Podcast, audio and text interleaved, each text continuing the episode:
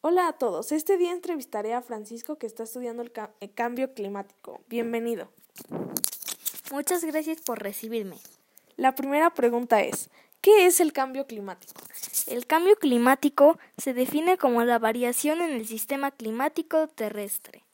Ok, ¿existe algún organismo mundial que coordine todos los estudios científicos?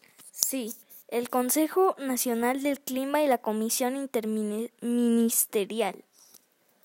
¿Beneficia el cambio climático a alguna zona del planeta? No, en cambio los perjudica.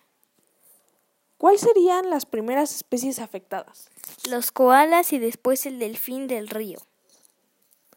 ¿Cuáles son los gases de efecto invernadero? Es un gas atmosférico que absorbe y emite radiación. Eso es todo, muchas gracias por venir.